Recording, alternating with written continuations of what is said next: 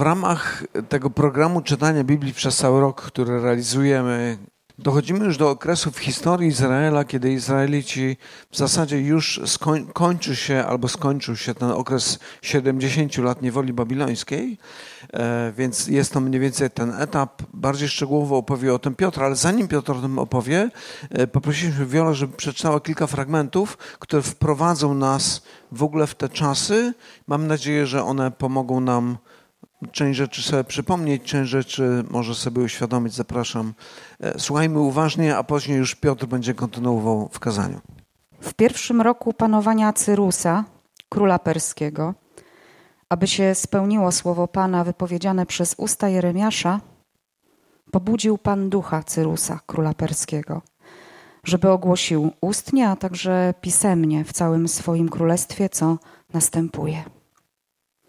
Tak mówi Cyrus, król perski. Wszystkie królestwa ziemi dał mi Pan, Bóg niebios. On też rozkazał mi, abym zbudował mu świątynię w Jeruzalemie, które jest w Judzie. Kto więc spośród was należy do jego ludu, niech jego Bóg będzie z nim. Niech wyruszy do Jeruzalemu, które jest w Judzie, i niech buduje świątynię Panu, Bogu Izraelskiemu. To jest bowiem ten Bóg, który jest w Jeruzalemie. I stało się za dni Ahaswerosza. A był na zamku w Suzie pewien Żyd imieniem Mordochaj, syn Jaira, syna Shimejego, syna Kisza z plemienia Beniamina. Został on uprowadzony do niewoli z Jeruzalemu wraz z jeńcami, uprowadzonymi razem z królem judzkim Jechoniaszem, którego uprowadził do niewoli Nebukadnezar, król babiloński. Był on opiekunem Hadassy, to jest Estery, córki swego stryja, gdyż nie miała ona ani ojca, ani matki. Była to panna urodziwa i piękna. A po śmierci jej ojca i matki przyjął ją Mordochaj za córkę. Wydarzenia, o których a, czytaliśmy przed chwilą, czy słyszeliśmy przed chwilą, dzieją się na e, przestrzeni około 50 lat. To są dwie różne księgi. Księga e, Ezdrasza, która zresztą bardzo długo się rozciąga w czasie, e, i Księga Estery, więc są to wydarzenia, które mają miejsce na przestrzeni 50 lat na terenie jednego z największych imperiów starożytnego świata. Mapę tego imperium mamy teraz na ścianie. To imperium zwane Imperium Perskim znane, zwane czy, czy znane jest również w tamtym czasie po prostu jako, czy pod nazwą całego świata. Więc e, jest to imperium, które obejmuje e, właśnie swoimi terenami dzisiejsze tereny mm, pewnie Iranu, Iraku, e, Turcji i rozciąga się aż od Egiptu po same Indie. W latach 40. VI wieku przed Chrystusem te krainy Bliskiego Wschodu zostają podbite przez ambitnego perskiego władcę, który się nazywa Cyrus. I Cyrus w ramach tego swojego podboju, czy, czy podczas tego podboju, pada również jego łupem chaldejski klejnot, antyczne i święte miasto Babilon. I Cyrus okazuje się królem zupełnie innym jak niż jego poprzednicy, królem w zasadzie jak nikt inny, do tego stopnia, że Izajasz nazywa go Mesjaszem, nazywa go pomazańcem Bożym, używa tego e, bardzo dużego słowa, żeby pokazać, że to jest ktoś, kogo Bóg wybrał, żeby, e, żeby ten czynił jego dzieło. I, i rzeczywiście Cyrus jako król kończy z wieloma brutalnymi praktykami, e, nacjonalistyczną taką polityką swoich poprzedników. Oczywiście był on całkowicie poświęcony swojej, swojej misji, swojemu narodowi. Niemniej jednak e, zmienia tą politykę całkowicie na zupełnie mniej brutalną. Jednym z efektów jego reform są różnego rodzaju prawa umożliwiające repatriację obecnych w imperium wygnańców. Innymi słowy, możliwość po prostu powrotu do domu e, dla tych ludzi, którzy nie byli u siebie, dlatego że poprzednicy Cyrusa ich e, przesiedlili. I jednym z takich dokumentów właśnie które mamy y, na ten temat. Jest pierwszy rozdział Księgi Ezdrasza, którego fragment czytaliśmy. Tam mamy odpis tego dekretu, który pozwalał Judejczykom wrócić do domu, odbudować świątynię. Można było wręcz powiedzieć, że wręcz wydaje się, że nakazuje im to zrobić. E, tutaj mamy e, na, na ścianie również e, pokazany właśnie taki tak zwany cylinder Cyrusa w wolnym tłumaczeniu. Nie będziemy tego teraz czytać, ale, ale mniej więcej tak to wygląda. Rzeczywiście te dokumenty są znajdywane, które pokazują, że Cyrus taką politykę, a nie inną prowadził. Więc w ten sposób w 538 roku przed naszą erą dobiega końca tak zwana niewola babilońska, czyli właśnie okres wygnania mieszkańców Judy, uprowadzonych do Babilonu jeszcze za czasów Nebukadnezera II. Czytaliśmy o tym, że Jeremiasz zapowiadał to, że tak się rzeczywiście wydarzy. E, I, I, że to będzie pewien okres tej niewoli, który będzie trwał 70 lat, konkretna bardzo e, liczba.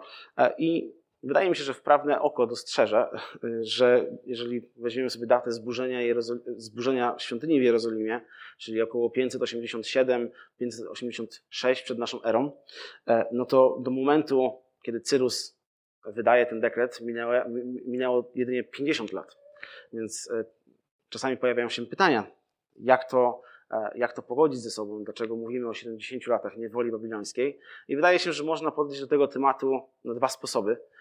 Dlatego, że Nabukadnezar II burzy świątynię dopiero w 586 czy 7 roku, natomiast zaczyna te wyprowadzki czy uprowadzenia, wywóz tych ludzi z, z Jerozolemu już w 605 roku przed naszą erą. Więc oczywiście około 70 lat przed dekretem Cyrusa. Niektórzy historycy czy bibliści jeszcze inaczej do tego podchodzą. E, liczą lata od dekretu Cyrusa, czy od zburzenia świątyni w Jerozolimie, czyli od 586 do odbudowania świątyni w Jerozolimie, która ma miejsce w 515 roku, co też około 70 lat tej niewoli nam daje.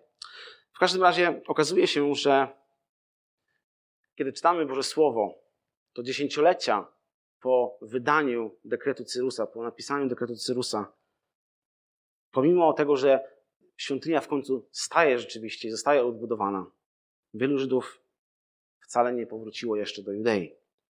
I akcja dzisiejszej opowieści, dzisiejszej księgi przenosi nas do oddalonej około 500 kilometrów od Babilonu Suzy, kolejnego antycznego świętego miasta starożytnego Bliskiego Wschodu, które było administracyjną stolicą tego właśnie wielkiego imperium czy kraju, którym, który dzisiaj wspominamy w historii jako imperium perskie. I królem wielkiego imperium w czasie księgi Estery e, czytaliśmy, był człowiek o takim trudnym do wymówienia imieniu Ahasferosz. Natomiast myśl, wydaje mi się, że na pewno wszyscy znacie go dużo lepiej pod jego greckim imieniem które y, Grecy, czy no w zasadzie literatura grecka zapisuje jako Xerxes. I ten sam, ten sam król, y, tego samego króla możecie kojarzyć z licznych opowieści e, czy historii o e, jego walkach z Grekami, o Leonidasie, który był dzielnym królem e, Sparty i walczył właśnie pod Termopilami, ginąc właśnie z tym królem Xerxesem. W popularnej kulturze możecie tego Xerxesa znać pod takim lekko innym wizerunkiem. W ten sposób jest on znany, czy został sportretowany na przykład w filmie 300 Spartan. Księga Estery, Księga Estery jest wyjątkowa. Ona jest e, czymś jedynym, jedynym w swoim rodzaju, dlatego że, albo wręcz hmm, myślę, że można powiedzieć, że jest dziwna. Jest dziwną księgą biblijną. Dlatego, że kiedy czytamy tą księgę, okazuje się, że jest to, niektórzy mówią, najbardziej albo jedyna bezbożna księga w całej Biblii. A wydaje mi się, i nie wiem na ile to jest potwierdzony fakt, ale wydaje mi się, że Marcin Luther tak bardzo nie lubił księgi Ester, że miał powiedzieć, że wolałby, żeby nigdy nie została napisana. Nikt, nikt ani razu nie wspomina w tej księdze o Bogu. Nikt nie mówi o Jerozolimie, nikt nie mówi o świątyni, o prawie mojżeszowym, o grzechu. Nie pojawia się żadne, żaden głos z nieba, Bóg się w żaden sposób nie objawia. Nie pojawia się żaden prorok, który mówi w Bożym imieniu. Nikt się nawet nie modli. A jednak okazuje się, że kiedy przyglądamy się historii zapisanej na kartach Księgi Estery, Bóg jest obecny w tej księdze. Bóg jest obecny w tej księdze i możliwe, że nie jest to widzialna ręka cudów, jakiejś konkretnej Bożej interwencji w życiu tych ludzi. Nie ma żadnego objawienia, Bóg się nie pojawia, ale jest On obecny przez niewidzialną rękę swojej opatrzności. I kiedy obserwujemy akcję Księgi Estery, wydaje mi się, że jest ona absolutnie niesamowita właśnie dlatego, że, że chyba koresponduje często z naszym życiem. Kiedy wydaje nam się, że Boga nie ma w naszym życiu, że nie słychać Go, nie widać. Kiedy modlimy się, ale wydaje się, że nie ma odpowiedzi, Bóg milczy.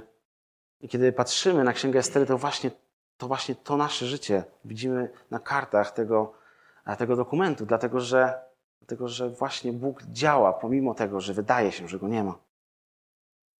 Historia przedstawiona w księdze Estery zaczyna się w 483 roku przed naszą erą, a pierwszy rozdział wydaje się, że właśnie nas do tego roku zaprasza, kiedy Xerxes przygotowuje się do swojej legendarnej wyprawy wojennej przeciwko Grecji. I ta uczta półroczna, która jest opisana w pierwszym rozdziale Księgi Estery, e, wielu biblistów i historyków wydaje się zgadzać, że właśnie może być to uczta, która przygotowuje, uczta, która, czy taka wielka narada wojenna, która trwa pół roku, przy okazji ucztują i rzeczywiście później, e, dwa lata później wyruszają po to, żeby zaatakować Greków. Nie będziemy tutaj o Grecji mówić, bo e, nie interesuje nas to aż tak bardzo. Niemniej jednak tego chciałbym nadmienić, że rzeczywiście, kiedy czytamy ten pierwszy rozdział, okazuje się, że E, że wydarzenia, które wtedy mają miejsce, powodują, że obecna królowa, królowa Waszti, małżonka króla, e, popada w niełaskę e, u króla do tego stopnia, że król no w zasadzie, ciężko powiedzieć na ile formalnie, ale w zasadzie się z nią rozwodzi. Traci tą swoją żonę. Księga Estery nie opowiada nam historii o wojnie.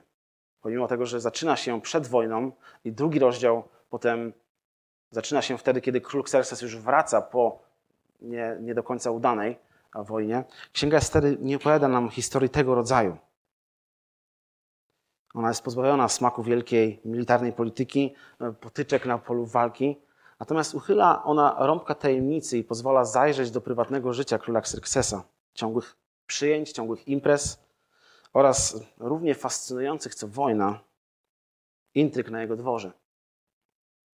Oprócz króla księga przedstawia nam kilka innych postaci. Chyba tutaj jestem spóźniony w tych slajdach, także możemy sobie już to e, przewinąć. W każdym razie, oprócz króla księga przedstawia nam kilka innych postaci.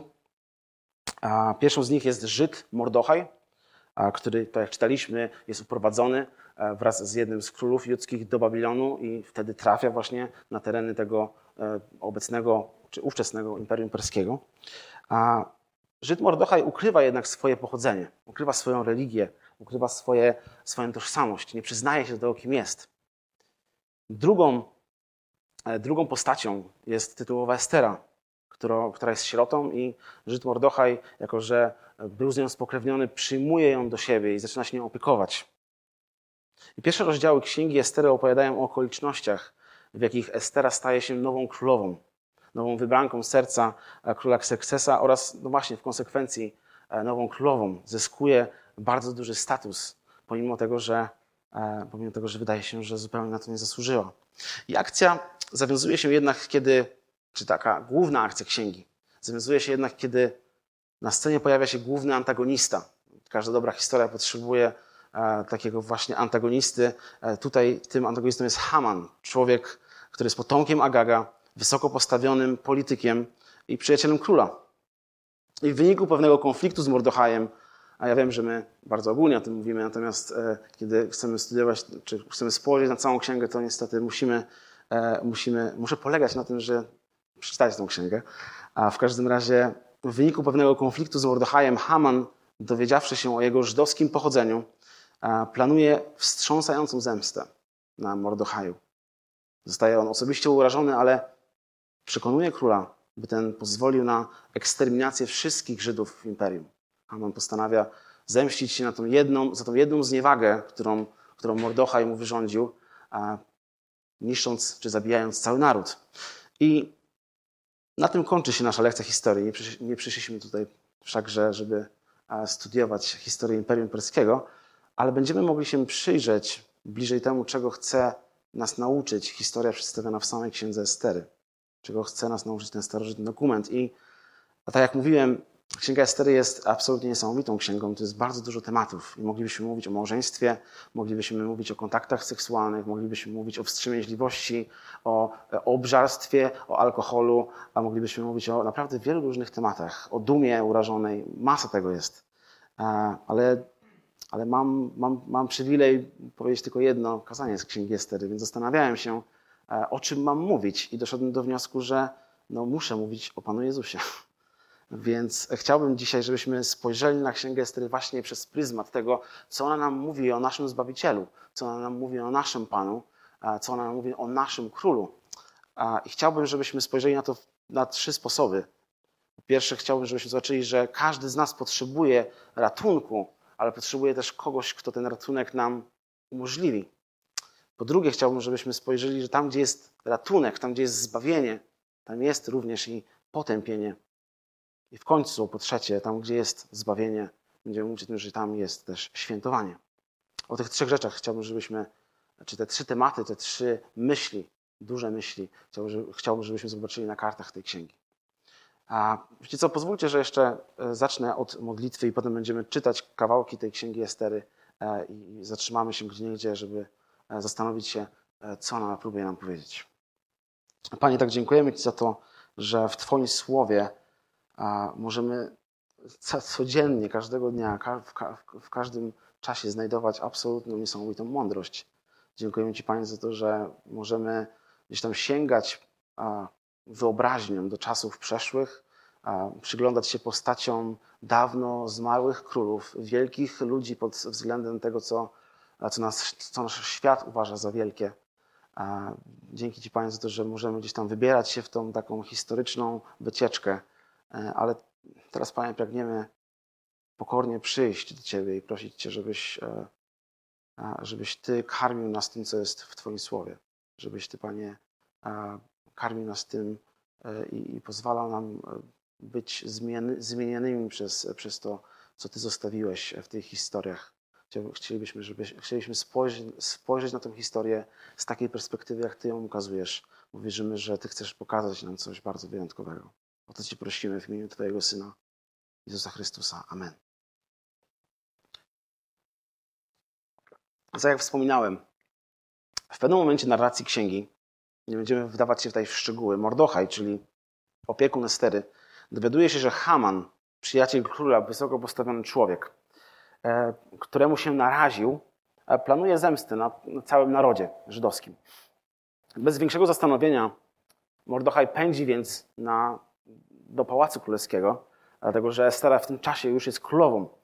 E, I tam próbuje nawiązać kontakt z Esterą. To nie jest takie łatwe. Mordochaj nie jest nikim ważnym na tyle, żeby móc wejść do pałacu. W każdym razie w końcu mu się to udaje. Estera jest w tym czasie właśnie już małżonką króla, jest królową chociaż to małżeństwo z królem chyba nie do końca im się układa. I o tym właśnie czytamy w czwartym rozdziale Księgi Estery. Jeżeli macie swoje Biblię, zachęcam, możemy to otworzyć. E, będę czytał kilka wersetów z czwartego rozdziału Księgi Estery od dziesiątego. Estera odpowiedziała Mordochajowi takimi słowami. Wszyscy dworzanie królewscy i ludzie z prowincji królewskich wiedzą o tym, iż każdego mężczyzny czy kobiety, którzy bez wezwania wejdą do króla na dziedziniec wewnętrzny, dotyczy jednakowe prawo. Mają być zabici jednak z wyjątkiem tego, ku któremu król wyciągnie złote berło. Także Mordochaj próbuje przekonać Esterę, żeby to ona poszła do króla, bo on nie może.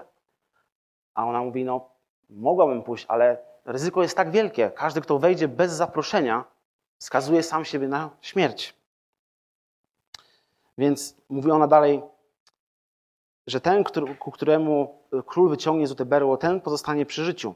Ja zaś już od 30 dni nie zostałam wezwana by przyjść do króla. I przekazał Mordochaj Esterze taką odpowiedź. Nie wyobrażaj sobie, że ty jedna spośród wszystkich Żydów ocalejesz, dlatego że jesteś w Pałacu Królewskim. Bo jeśli ty w takim czasie będziesz milczeć, ratunek i ocalenie dla Żydów przyjdą skąd inąd. Lecz ty i dom twojego ojca zginiecie. Kto zaś wie, czy godności królewskiej nie osiągnęłaś właśnie na ten czas, jak, na taki czas, jak obecny. Wtedy Estera przekazała Mordochajowi taką odpowiedź. Idź i zbierz wszystkich Żydów, którzy się znajdują w Suzie i pośćcie za mnie. Przez trzy, dni, przez trzy doby, nocą i dniem, nie jedzcie i nie pijcie. Również ja i moje służebnicy tak będziemy pościć. A potem udam się do króla, choć to jest wbrew prawu. Jeśli mam zginąć, to zginę. I teraz chciałbym, żebyśmy się tutaj na chwilę zatrzymali i zastanowili się nad tym tekstem. A wszakże, tak jak mówiłem, nie spotkaliśmy się tutaj na lekcji historii. A, I wiecie, kiedy czyta się te słowa, to na pierwszy plan od razu wybija ta wyjątkowa, odważna, bohaterska, zdecydowana postawa Estery, która w końcu przekonana przez swojego opiekuna Mordochaja zgadza się pójść do króla. Staje się na tej silną kobietą, która jest gotowa podjąć odpowiedzialność, podjąć ogromne, ogromne ryzyko, pomimo tego, że w zasadzie wiązało się to ze śmiercią.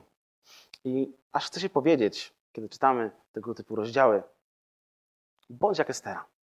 Aż chce się powiedzieć, nabierz odwagi, weź odpowiedzialność. Jest tyle rzeczy, które możesz robić dla Pana Boga. Jest tyle, jest tyle rzeczy, do których tylko Ty może jesteś, e, do, które tylko Ty jesteś w stanie zrobić. Jest tyle spraw, które, które da się załatwić. Jest tyle rzeczy, które jeszcze wymagają zaopiekowania. Kościół Cię potrzebuje. Staw czoła temu. Odwagi, odpowiedzialności. Pomimo tego, co Cię przeraża, idź i zrób. Zrób to dla Boga, zrób to dla Kościoła. Stań w miejscu, do którego Bóg Cię powołuje. I wyjątkowo nie chcę dzisiaj skupiać się na tej fascynującej kobiecie. To nie wynika, mam nadzieję, z żadnego mojego szowinizmu, a tylko chciałbym, byśmy rzucili okiem na jej dużo mniej imponującego opiekuna.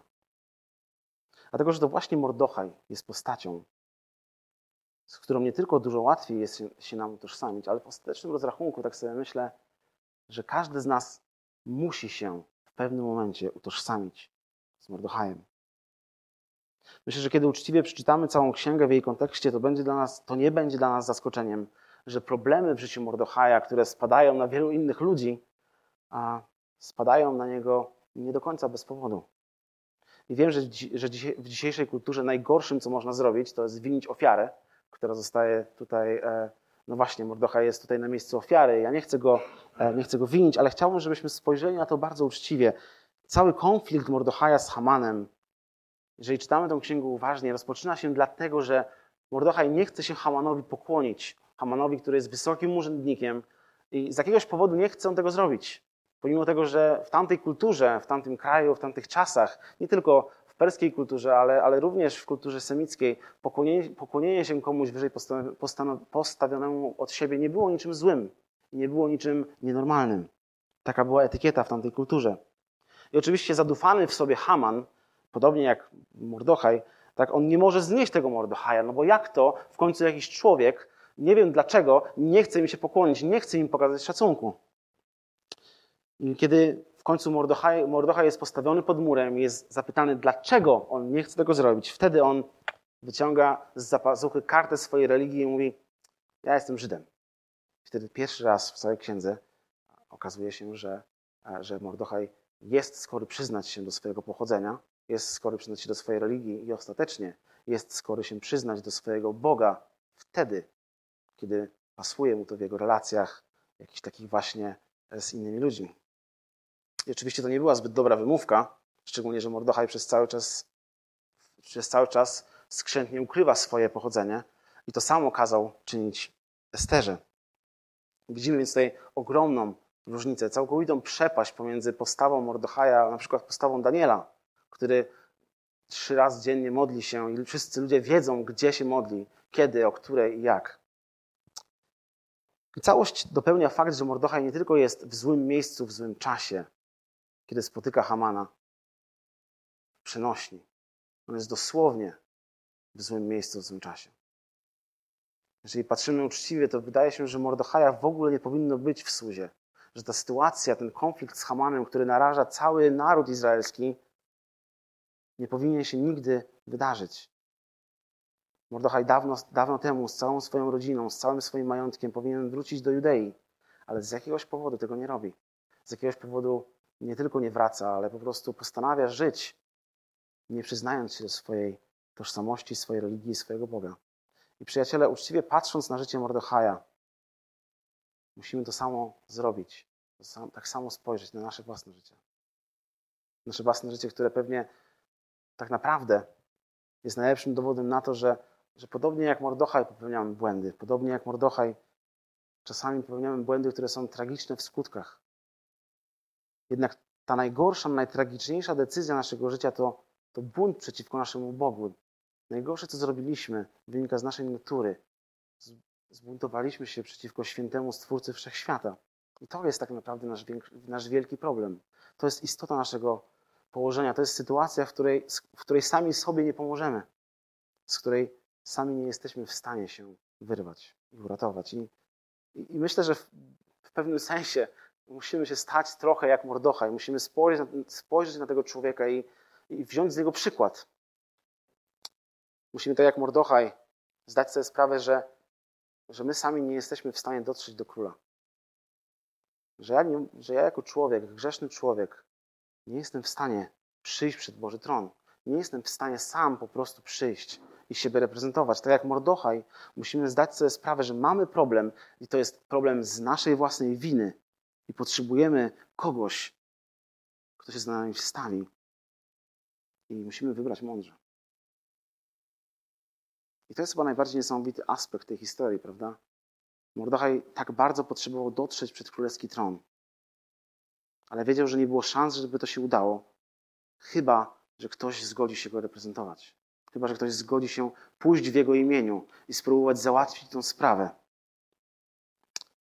I okazuje się, że Estera była jedyną osobą, która mogła być tym pośrednikiem. Ona jako jedyna osoba była zarówno Żydem, czy Żydówką, a kimś, kto należał już do tej rodziny perskiej, kimś, kto należał do rodziny królewskiej. Przyjaciele, wydaje mi się, że w tym tkwi fenomen krzyża. To jest coś, od czego musimy zacząć to jest coś, do czego musimy wracać. Jezus Chrystus nie tylko złożył ofiarę za grzech Kościoła, za, mój i, za Twój i mój grzech. Jezus Chrystus nie tylko zapłacił za Twój brud, obmył Cię z Twojego własnego grzechu, także możesz stać przed Bogiem czysty. Jezus Chrystus był jedyną osobą, która to mogła zrobić.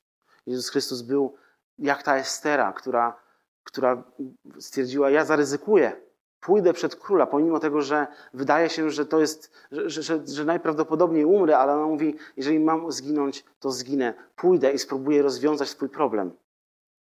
Jezus Chrystus stoi przed Tobą i mówi to samo, tylko On mówi: Ja wiem, że zginę. Ja wiem, że to będzie mnie kosztować moje życie. Ja wiem, że jeżeli pójdę przed króla reprezentować Ciebie i Twój grzech, i twoje, twoje błędy i, i to, co ty zrobiłeś, to nie ma szans. Ktoś musi za to zapłacić. I Chrystus mówi: Ja jestem gotów. Ja pójdę przed króla, pomimo że wiem, że nie skończy się to dla mnie dobrze.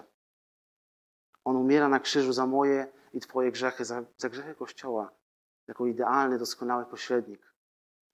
I kiedy patrzymy na Esterę, na to, co ona robi, to absolutnie bierzmy przykład z dzielnej kobiety, i wydaje mi się, że jest tam dużo lekcji, których dzisiaj nie poruszamy. Ale, ale spójrzmy na Jezusa. Niech ona pokazuje nam Chrystusa. Niech to, co ona robi, pokazuje nam niesamowitość naszego Zbawiciela. Po drugie, chciałbym powiedzieć o tym, że tam, gdzie ten ratunek jest, jest też od czego uciekać. Ten ratunek nie pojawia się zupełnie, znik- nie pojawia się zupełnie bez powodu. Dlatego, że tam, gdzie jest ratunek, tam, gdzie jest zbawienie, jest również potępienie. I o potępieniu czytamy w siódmym rozdziale Księgi Estery. Siódmy rozdział opowiada historię, czy historia się toczy dalej. I Księga Estery, kiedy historia toczy się przez, przez Księgę Estery, to widzimy e, serię różnego typu obiadów i przyjęć, na które najczęściej zaproszony jest król, sama Estera bierze w tym udział i między innymi Haman również się pojawia na tych przyjęciach. I te przyjęcia są takim punktem właśnie przełomowym. Za każdym razem coś tam się wydarzy, kiedy, kiedy ludzie ucztują w tej księdze. A, I w końcu Estera, która przyszła do króla w tym czwartym rozdziale, król zlitował się nad nią, wyciągnął ku, niej swoje berło. I nie wiemy do końca, co się wydarzyło dalej. Ale Estera zaplanowała sobie w taki to w taki sposób, że zaprosi króla oraz Hamana do siebie na kolację. I właśnie o tej kolacji czytamy, czy o jednej z tych kolacji czytamy w siódmym rozdziale. Czytamy, że król przybył wraz z Hamanem, by ucztować u królowej Estery. Również w drugim dniu rzekł król do Estery, napiwszy się wina, o cokolwiek poprosisz, królowe Estero, będzie ci dane, a życzenie twoje aż do połowy królestwa będzie, będzie spełnione. W odpowiedzi królowa Estera rzekła: Jeśli znalazłam łaskę w Twoich oczach, królu, Jeśli, ktoś, jeśli, jeśli król uzna to za dobre, to na moją prośbę niech mi zostanie darowane życie, a mój lud na moje życzenie.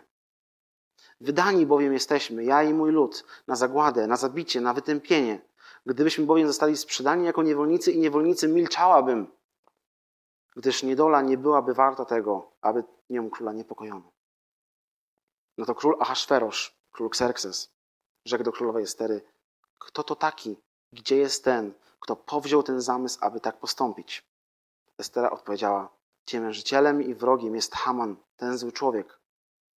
Wtedy Hamana ogarnął przed, lęk przed królem i królową. I od dziewiątego wersetu czytamy dalej, że wtedy odezwał się do króla Harbona jeden z eunuchów. Oto, oto w domu Hamana stoi już szubienica na 50 łokci wysoka, sporządzona przez Hamana dla Mordochaja, który przecież korzystną radę dał niegdyś królowi. Rzekł więc król, powieście go na niej. Powiesili tedy Hamana na szubienicy, jaką przygotował dla Mordochaja. Potem wściekłość króla ustała. Więc powtórzę się raz jeszcze, ale pewnie zauważyliście, że musimy patrzeć na tą księgę bardzo, bardzo mocno z lotu ptaka. Tak więc oczywiście jest tutaj mnóstwo rzeczy, które zmuszeni jesteśmy pominąć. Niemniej jednak możemy spojrzeć na tych kilka sytuacji, które obrazują te ponadczasowe Boże prawdy. I mówiliśmy, mówiliśmy dotychczas o ratunku i jego potrzebie. Teraz natomiast chciałbym, żebyśmy przyjrzeli się kolejnej biblijnej zasadzie, która, którą można pewnie było tak właśnie sformułować, że tam, gdzie jest zbawienie, tam jest również i potępienie. Dlatego, że w tym momencie ktoś mógłby zapytać, no dobrze Piotr, tak, to co dotychczas powiedzieliśmy, a to wszystko fajnie, nad, tylko tak wszystko to jest ciekawe, tylko co z tego? Co z tego, że, że Jezus E, że Jezus jest jedyną osobą, która, której potrzebujemy. Dlaczego tak jest? Zobaczcie, że kiedy patrzymy na ten tekst i widzimy ostateczny upadek Hamana, przeciwnika i wroga Żydów, podczas zorganizowanej przez Esterę uczty jego spisek zostaje zdemaskowany przed królem i ten bardzo szybko skazuje go na śmierć. I wydaje się, że można to nazwać takim poetyckim zrządzeniem losu, tak? albo po prostu Bożą opatrznością. Wyrok tutaj ma zostać wykonany na szubienicy, to również e, prawdopodobnie nie była to szubienica, jaką znamy z westernów albo z Piratów z Karaibów, a tylko, tylko w starożytnym imperium e, perskim, zresztą nie tylko tam, te wyroki powieszenia wykonywano zazwyczaj na jakimś palu czy na jakimś drzewie, gdzie tą osobę nabijano czy przybijano, więc to, to była bardzo nieprzyjemna śmierć. Natomiast no właśnie, tą szybienicę, czy ten, czy ten, ten pal, ten stelaż, cokolwiek to było, Haman przygotowuje z myślą o Mordochaju. Mówi, cały, cały naród może zginąć, żydowski, zemści za tą zniewagę, ale Mordochaj, Mordochaj zasługuje na coś wyjątkowego. Więc Haman przygotowuje tą, e, tą szybienicę i okazuje się, że sam na niej ginie. Więc można powiedzieć właśnie bardzo poetyckie zrządzenie losu. Tak? Zły Haman staje się ofiarą swojego własnego, niecnego planu. I myślę sobie, że to jest dobry moment znowu, żeby zatrzymać się na chwilę i pozwolić sobie na odrobinę samorefleksji, dlatego że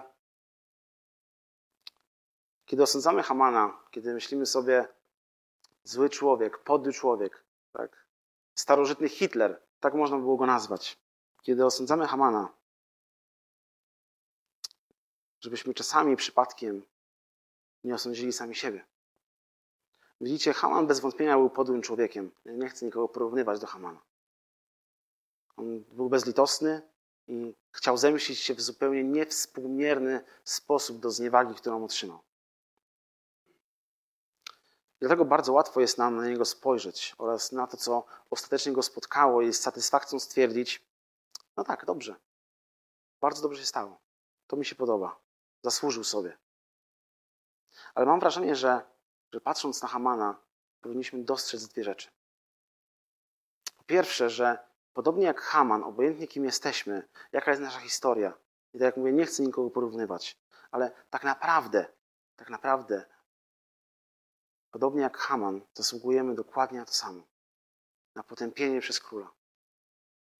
Podobnie jak on, każdy z nas jest grzesznym człowiekiem, każdy z nas upadł, każdy zbuntował się przeciwko najwyższemu Bogu. Każdemu brak chwały Bożej. I z perspektywy Bożej doskonałości i świętości każdy z nas zasłużył sobie dokładnie na to, co spotkało Hamana. Dlatego, że w głębi serca, w głębi serca jesteśmy tacy jak on. Jesteśmy zepsuci. W swoim naturalnym stanie, bez Bożej łaski, jesteśmy, każdy, każdy z nas, można powiedzieć, ma w sercu coś z Hamana.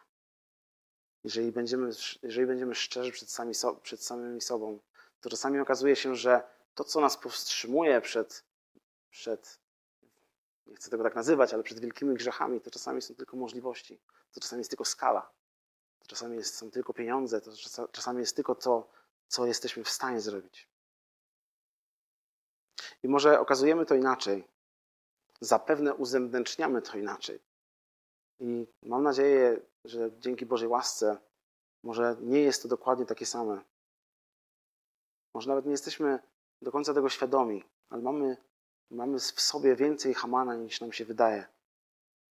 Ale przyjaciele, wszyscy jak tu siedzimy, bez Bożej łaski jesteśmy małymi, zapatrzonymi w siebie ludźmi, gotowi rozszarp rozszarpać każdego, kto nas obrazi. Bez Bożej łaski jesteśmy tacy jak On. Najlepiej widać to wtedy, kiedy nie musimy pokazywać swojej twarzy. Najlepiej widać wtedy, kiedy, kiedy prowadzimy dyskusję w internecie, jeszcze najlepiej anonimową. I wtedy się okazuje, że każdy, kto mnie obrazi, każdy, kto ma inną opinię, każdy, kto jest z innego obozu, a ten najlepiej właśnie zasługiwałby na nie wiadomo co. I najlepiej to widać, kiedy, kiedy jesteśmy w tłumie ludzi, może na jakiejś pikiecie politycznej. I wtedy ta druga strona równie dobrze mogłaby zginąć w oczach, na naszych oczach, prawda? Kiedy, kiedy całkowicie jesteśmy spolaryzowani i kiedy, kiedy nie trzeba odpowiadać swoim własnym nazwiskiem, okazuje się, że mamy więcej wspólnego z Hamanem niż nam się wydaje. Dlatego, kiedy osądzamy Hamana, kiedy patrzymy krytycznie, mówimy, ach, ten okropny człowiek, ale on zasłużył, uważajmy, żeby nie osądzić tym sposobem sami siebie. I w końcu po drugie, i myślę, że to jest naprawdę niesamowite, los Hamana i to, co się stało z Hamanem, obraz Hamana jest dla nas ważny, dlatego że właśnie dlatego, że pokazuje poetyckie zakończenie. Tak, Haman buduje szubienicę dla Mordochaja, ale w końcu to on na niej zawiśnie. To Haman zginie, pomimo tego, że to Mordochaj miał zginąć. Innymi słowy, pomimo tego, iż był to los przygotowany i przeznaczony dla Mordochaja, pomimo iż Mordochaj był skazany na śmierć, to Haman zajął jego miejsce. I myślę, że wszyscy widzimy, dokąd nas to prowadzi. Prawda? W świetle podłego, nędznego, okropnego, okropnego zbrodniarza, którym był Haman, w świetle starożytnego Hitlera, możemy zobaczyć kogoś, kto jest jego zupełnym przeciwieństwem. Kimś absolutnie niesamowitym. Wiecie, kiedy widzimy Hamana, który wbrew swojej woli ma pewno w łzach rozgoryczenia, złości, gniewu, może jest zaskoczony, tak?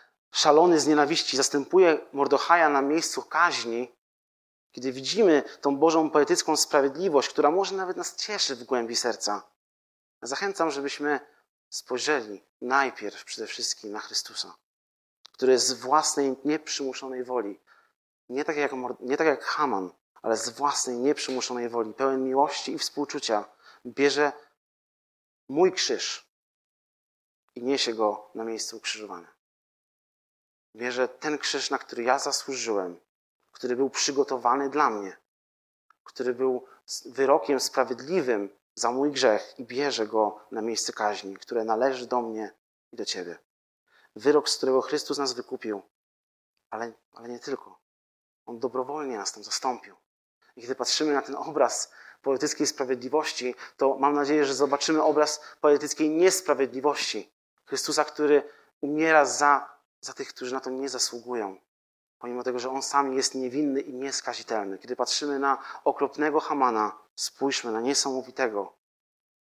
I w porównaniu nie da się nawet ich zestawić ze sobą, wydaje się, ale niech ten, niech ten okropny obraz pokaże nam wspaniałość naszego Zbawiciela, który przyjmuje wstyd i potępienie, bierze moją karę, bierze ją na siebie.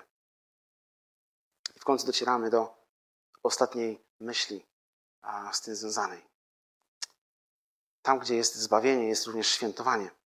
I o świętowaniu mówi nam dziewiąty rozdział Księgi Estery, kiedy okazuje się, że jednak udaje się uratować naród żydowski, że, że udaje się w jakiś sposób zaradzić temu problemowi, że Haman e, Haman, który nastaje na, na, na głowy żydowskie, ginie, chociaż to też nie jest wszystko. Zachęcam do uważnej lektury. Tam jest jeszcze inny problem, który się pojawia w każdym razie, kiedy okazuje się, że udaje się jednak wybrnąć z tych kłopotów, które spadły na naród żydowski. Czytamy w dziewiątym rozdziale, że od 20 wersetu, że Mordochaj spisał wszystkie te wydarzenia i rozesłał listy do wszystkich Żydów po wszystkich prowincjach króla Ahasferosza, bliskich i dalekich, zobowiązując ich, aby rokrocznie święcili 14 dzień miesiąca Adar i 15 dzień tegoż miesiąca, jako dni, w których Żydzi zyskali spokój od wrogów swoich i jako miesiąc, w którym troska zamieniła im się w radość, a żałoba w dzień pomyślny aby uczynili je dniami ucztowania i radości i wzajemnego przesyłania sobie darów żywnościowych i obdarowania ubogich. A Żydzi przyjęli to, co wtedy zapoczątkowali i co im napisał Mordochaj jako zwyczaj. Więc ostatecznie rzecz biorąc, Księga Estery maluje nam pozytywny, acz trudny obraz. Spisek na życie Mordochaja zostaje udaremniony. On sam, on sam zostaje w międzyczasie wyniesiony na wysokie stanowisko przez króla i wraz z Esterą zadbali, żeby, e, żeby uratować lud e, Boży od, od pewnej śmierci.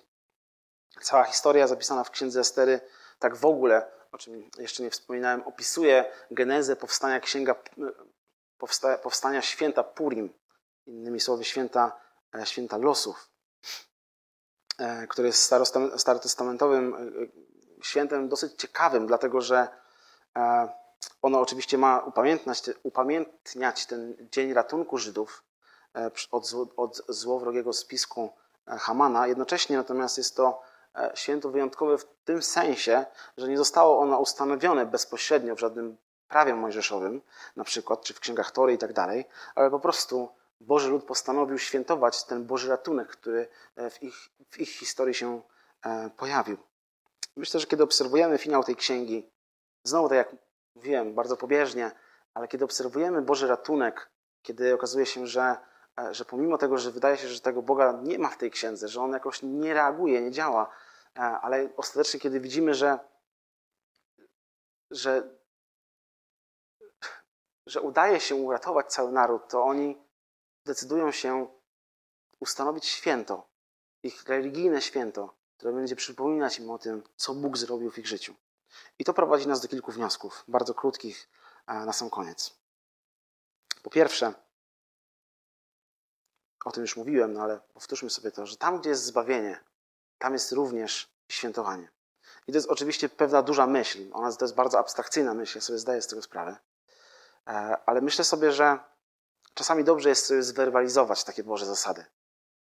Kiedy widzimy Boży ratunek w Bożym Słowie, kiedy widzimy Boże działanie w ludzkim życiu, to, to tam jest świętowanie.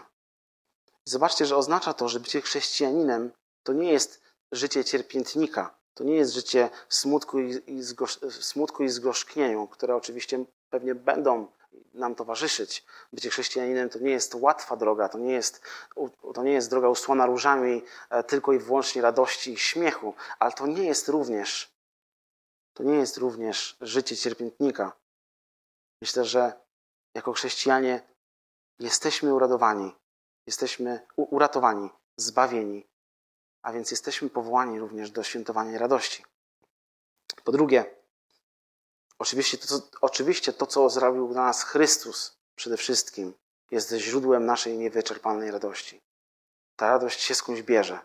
Jeżeli chcemy ją mieć, to musimy spojrzeć na Jezusa. Jeżeli chcemy, jeżeli chcemy żyć życiem w radości, to wydaje mi się, że jedyną drogą jest spojrzenie na naszego Zbawiciela na dzieło Chrystusa, które jest podstawą naszej radości. To przez Niego, to dla Niego zostaliśmy uratowani z naszych grzechów i upadków. I to właśnie perspektywa doczesnej i wiecznej społeczności z wielkim Bogiem, z Zbawicielem, jest źródłem naszej radości.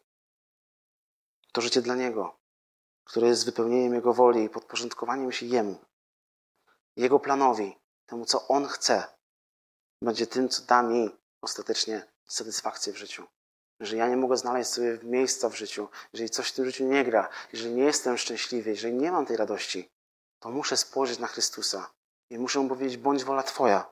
Wiecie, wierzę w to głęboko, bo Biblia nam o tym mówi, Boże Słowo nam o tym mówi, że właśnie wtedy, kiedy będziemy najbliżej Bożego planu, najbliżej tego, co Bóg chce ode mnie, wtedy będziemy najbardziej usatysfakcjonowani, najbardziej szczęśliwi, najbardziej radośni. A On będzie również w nas najbardziej uwielbiony. Po trzecie, obchodzenie świąt, już tak praktyczniej, nie jest obowiązkowe, mm, ale też nie jest niczym złym. A wręcz właściwe potraktowanie świąt wydaje mi się, że może być bardzo budujące i fajne. I mówię to ja, a który sam nie jestem najlepszym przykładem obchodzenia świąt. Nie, ciężko jest mi się czasami wczuć w taką świąteczną atmosferę i, i, tak trochę ta komercja, która panuje zawsze wokół świąt różnych, e, irytuje mnie, ale staram się z tym walczyć. Nie wydaje mi się, że to jest, to jest jakiś mój grzech, który muszę, e, z którym muszę się zmagać i niech Pan Bóg mnie uświęca w tym. Um, Oczywiście nie chodzi o świąteczny nastrój, żeby, było, żeby była jasność, ale wydaje mi się, że to, że mi, że, że mi to przeszkadza, to mi to po prostu utrudnia skupić się na tym, o co chodzi w tych świętach. Skupić się rzeczywiście, że to jest jakiś wyjątkowy czas, który można wykorzystać. W każdym razie, jeżeli mamy taką okazję czasami parę razy do roku, by skupić się na ważnych wydarzeniach dotyczących naszej wiary, dotyczących naszego Boga, czy to jest Boże Narodzenie, czy Wielkanoc, czy jakiekolwiek jeszcze inne wydarzenia, świętujemy pewnie w naszych zborach różnego typu inne okazje. Zachęcam, korzystajmy z tego. Zachęcam, róbmy to. Cieszmy się, bądźmy radośni. Niech to będzie czas radości w naszym Zbawicielu, czas, który pomoże nam e, przypomnieć sobie o tym, że możemy się cieszyć że możemy świętować, a i że nasze życie właśnie po czwarte może to świętowanie być stylem naszego życia. I to oczywiście można odebrać, to zdanie, można odebrać na wiele różnych sposobów. A nie chciałbym tutaj źle być zrozumiany, więc śpieszę tłumacząc, nie chodzi mi o o to, byśmy świętowali w sposób taki, jak na przykład e, król Xerxes świętuje w pierwszym rozdziale Księgi Estery, e, kiedy organizuje e, półroczną ucztę, a potem jakby tego było mało, jeszcze tygodniowe afterparty, żeby jeszcze dokończyć i dojeść to, co zostało. Kiedy wszyscy byli pijani i, i działy się tam różne, nie do końca pochlebne rzeczy. Nie chodzi mi o to, ale Chodzi mi natomiast o to, że jeżeli jesteśmy zbawieni, to, tak jak mówiłem, mamy się z czego cieszyć, mamy co świętować. I w ostatecznym rozrachunku przekonany jestem, że w naszym życiu ludzie, że są w naszym życiu ludzie, z którymi możemy to robić. Są w naszym życiu ludzie, są w naszym życiu ludzie, którzy potrzebują widzieć chrześcijan, którzy, których treścią życia jest świętowanie, z którymi możemy podzielić radością, którą otrzymujemy od Boga, z którymi możemy wyjść na, spędzić czas, wyjść na spacer, ale z którymi możemy, z którymi możemy usiąść do stołu, z którymi możemy właśnie świętować w ten wyjątkowy, wydaje się normalny, ale jednocześnie tak bardzo intymny i specjalny sposób, kiedy możemy zaprosić ludzi e, wokół nas, do naszego własnego domu, usiąść przy, przy, przy wspólnym stole e, i, i, i świętować to, co mamy w naszym Bogu. Możemy podzielić się cennymi rzeczami, które mamy od Niego. W końcu po piąte, pamiętajmy o tym, że święto Purim, że Księga Estery, że wspaniała przygoda Hadassy e, i Mordochaja to nie wszystko. Pamiętajmy, że, że świętowanie nas jeszcze czeka. Że, że czekamy na jeszcze jedną bardzo dużą imprezę. Że czekamy jeszcze na wesele baranka w niebie że czekamy na coś, co się jeszcze wypełni. Że, to, że ta pełnia świętowania, ostateczne świętowanie, ostateczna radość to jest coś, do czego zmierzamy. Czego możemy oczekiwać. I na to powinniśmy patrzeć z nadzieją a, i czekać na naszego Zbawiciela, bo On wróci po nas. Jestem tego pewny. Powstajmy do modlitwy.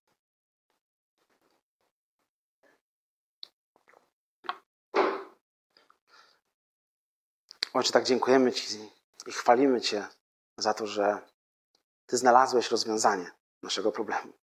Że Ty posłałeś swojego Syna na krzyż po to, żeby On uratował nas od grzechu. Dziękujemy Ci za to, że uratował nas od śmierci. Dziękujemy Ci za to, że uratował nas od potępienia, od wiecznego oddzielenia od Ciebie. Panie, chwalimy Cię za to, bo to jest absolutnie niewyobrażalne miłość, którą nas obdarzyłeś, dobrowolne wydanie Syna, pomimo tego, że niczym nie zasługujemy. jest czymś absolutnie niesamowitym. Chcemy, Panie, obserwować i zachwycać się Jezusem. Chcemy widzieć tego, który jako jedyny mógł przyjść przed Twój tron z naszą sprawą. Tego jako jedyny, który jako Bóg i człowiek jednocześnie mógł przyjść i, i, i przebłagać Cię, Panie, za mój grzech, za, za, za moje błędy, za mój brud, za mój bunt. Panie, chwalę Cię za to, że, że, że, że posłałeś Chrystusa. Panie, chwalimy Cię za Twoją miłość, za Twoje miłosierdzie. I Panie, tak, kiedy patrzymy na Twoje zbawienie, na, to wielki, na ten wielki dar, na to wielkie dzieło, Panie, prosimy Cię, żebyś dodawał, żeby, żebyś przypominał nam o tym, że Ty zbawiasz nas od czegoś, że potępienie jest realną opcją, że, że potępienie i, i, i oddzielenie od Ciebie nie jest czymś abstrakcyjnym, ale jest czymś bardzo, bardzo realnym. Żebyśmy patrzyli na świat wokół nas właśnie w taki sposób, że albo jesteśmy w Tobie, albo ludzie są w Tobie, albo, albo idziemy na, na zatracenie, idziemy na potępienie. Ale dziękujemy Ci, Panie, za to, że w Chrystusie ta łaska, zbawienie i ratunek są. Dziękujemy Ci, Panie, za to, że Ty uratowałeś swój Kościół. I prosimy Cię o to, byśmy potrafili się z tego cieszyć, potrafili się z tego radować, żeby ta radość była treścią naszego życia. Prosimy Cię, Panie, byśmy potrafili właśnie tą radość okazywać, pokazywać tym ludziom naokoło nas. Chcemy, Panie, być w Tobie radośni i wierzymy w to, że, że właśnie do, ta, do takiego stylu życia nas powołujesz i, i, chcemy pamiętać o Twoim zbawieniu i chcemy, żeby ono było, to co z niego wynika treścią naszego życia. O to Cię prosimy w imieniu naszego Pana Jezusa Chrystusa. Amen.